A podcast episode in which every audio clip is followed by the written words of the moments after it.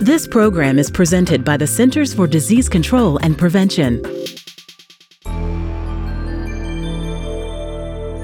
I'm Sarah Gregory, and today I'm talking to Kaitlin Benedict, a CDC epidemiologist, about fungal infection found in the southwestern United States. Welcome, Kaitlin. Thank you for having me. So tell us, what is coccidioidomycosis? How does it affect people? Coccidioidomycosis is an infection that's caused by a fungus called Coccidioides. About 40% of people who are infected with it develop symptoms. Most commonly, they're flu like symptoms like fever, cough, body aches, and fatigue. Some people can feel sick for weeks to months. And a smaller proportion of people can get very serious disease or even die if the fungus spreads from their lungs to other parts of the body, especially the lining of the brain, causing meningitis. Some of these people can be affected for years, even for life. I believe it's also referred to as valley fever. Why is that? Yes, it's also called valley fever because many of the first cases discovered in the US were in people who lived in California's San Joaquin Valley, which is still one of the main areas that's affected by this disease.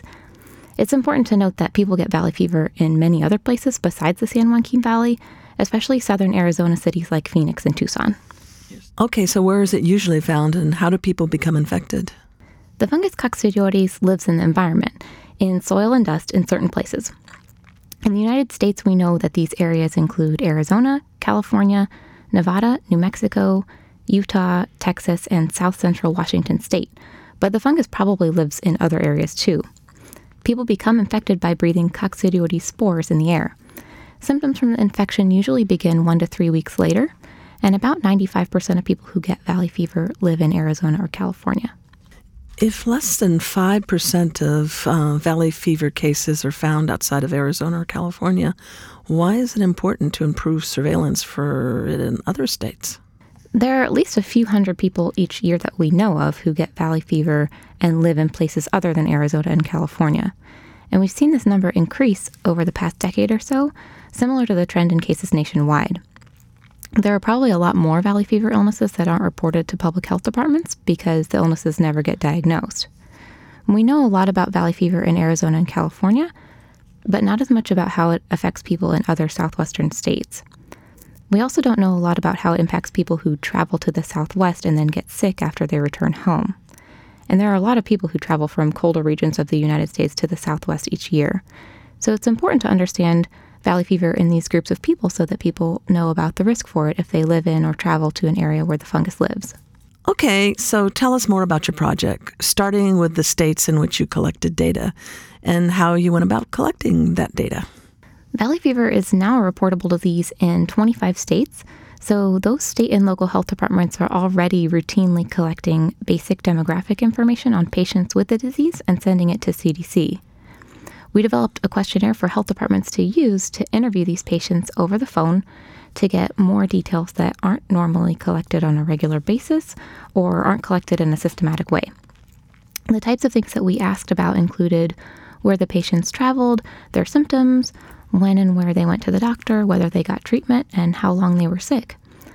So, for this project, there were two main groups that we wanted to describe. The first group was people who live in Nevada, New Mexico, or Utah, because the fungus lives in the environment in at least part of these states, but valley fever isn't as common there as it is in Arizona or California. The second group was people who live in states outside the Southwest, in states where we don't think the fungus lives, so places like Minnesota and Wisconsin and these people got valley fever after traveling to an endemic area. About half of those people were quote unquote snowbirds or people who live for part of the year in Arizona. Why should this information matter to people? We want people to know about the risk of getting valley fever if they live in or visit an area where the fungus lives in the environment. That way, if they develop symptoms, they can tell their doctor where they traveled and get diagnosed quickly. Some of the patients we describe in this paper had long delays in getting their illness diagnosed. We want people to get diagnosed quickly so that they can get the right treatment and avoid inappropriate treatments.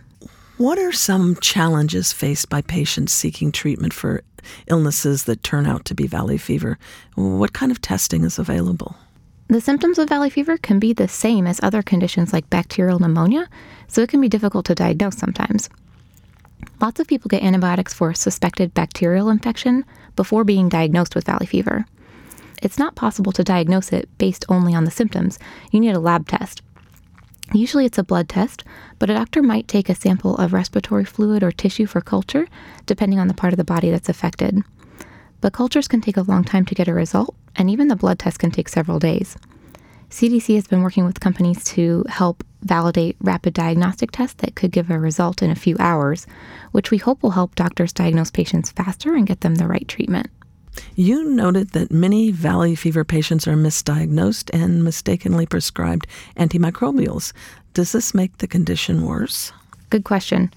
In this study, 70% of patients said that they were misdiagnosed, and of those, 83% got antibacterial medication, which is similar to what we've seen from other studies. Antibacterials won't make valley fever any better since it's caused by a fungus, not bacteria. And there can be side effects from taking antibacterials, things like rash, yeast infections, diarrhea, and severe allergic reactions. And of course, another concern for giving people unnecessary antibacterials is that it can promote resistance. I believe I've heard that once you have it, valley fever, you can't get it again. Is this right? Yeah, that's usually the case, although a small proportion of people can develop a chronic infection or they can have a relapse after getting better. What's the best way to help valley fever patients receive better treatment? The best way to help valley fever patients get the best treatment is by diagnosing them early. If they get diagnosed early, they can be managed better. For some people, the symptoms will go away on their own without treatment in a few weeks or months. It's not always clear if antifungal treatment makes symptoms better for the mild to moderate forms of coccidioidomycosis, but people who are at higher risk for developing the severe forms, like people with weakened immune systems, usually need prescription antifungal treatment. And people with severe infections always need antifungal treatment. Okay, Kaitlin, tell us about your job at CDC and why you're interested in this research. I'm an epidemiologist with the Mycotic Diseases Branch. Our group's goal is to prevent illness and death from fungal diseases. And one of the most important ways that we know how to do this is by raising awareness about these diseases because many people don't know about them. We know that many fungal infections are widely underdiagnosed, so we want patients and clinicians to think fungus as a possible cause when there are symptoms of infection. Valley fever is a priority for us, and we want to better understand who's getting sick and why. This helps us identify additional ways that we can raise awareness and help reduce delays in people getting diagnosed and treated, which can lead to better outcomes for patients. Well, thank you, Kaitlin. Listeners can read the August 2018 article, Enhanced Surveillance for Coccidioidomycosis, 14 U.S. States. 2016 online at cdc.gov/eid. I'm Sarah Gregory for Emerging Infectious Diseases. For the most accurate health information, visit cdc.gov or call 1-800-CDC-INFO.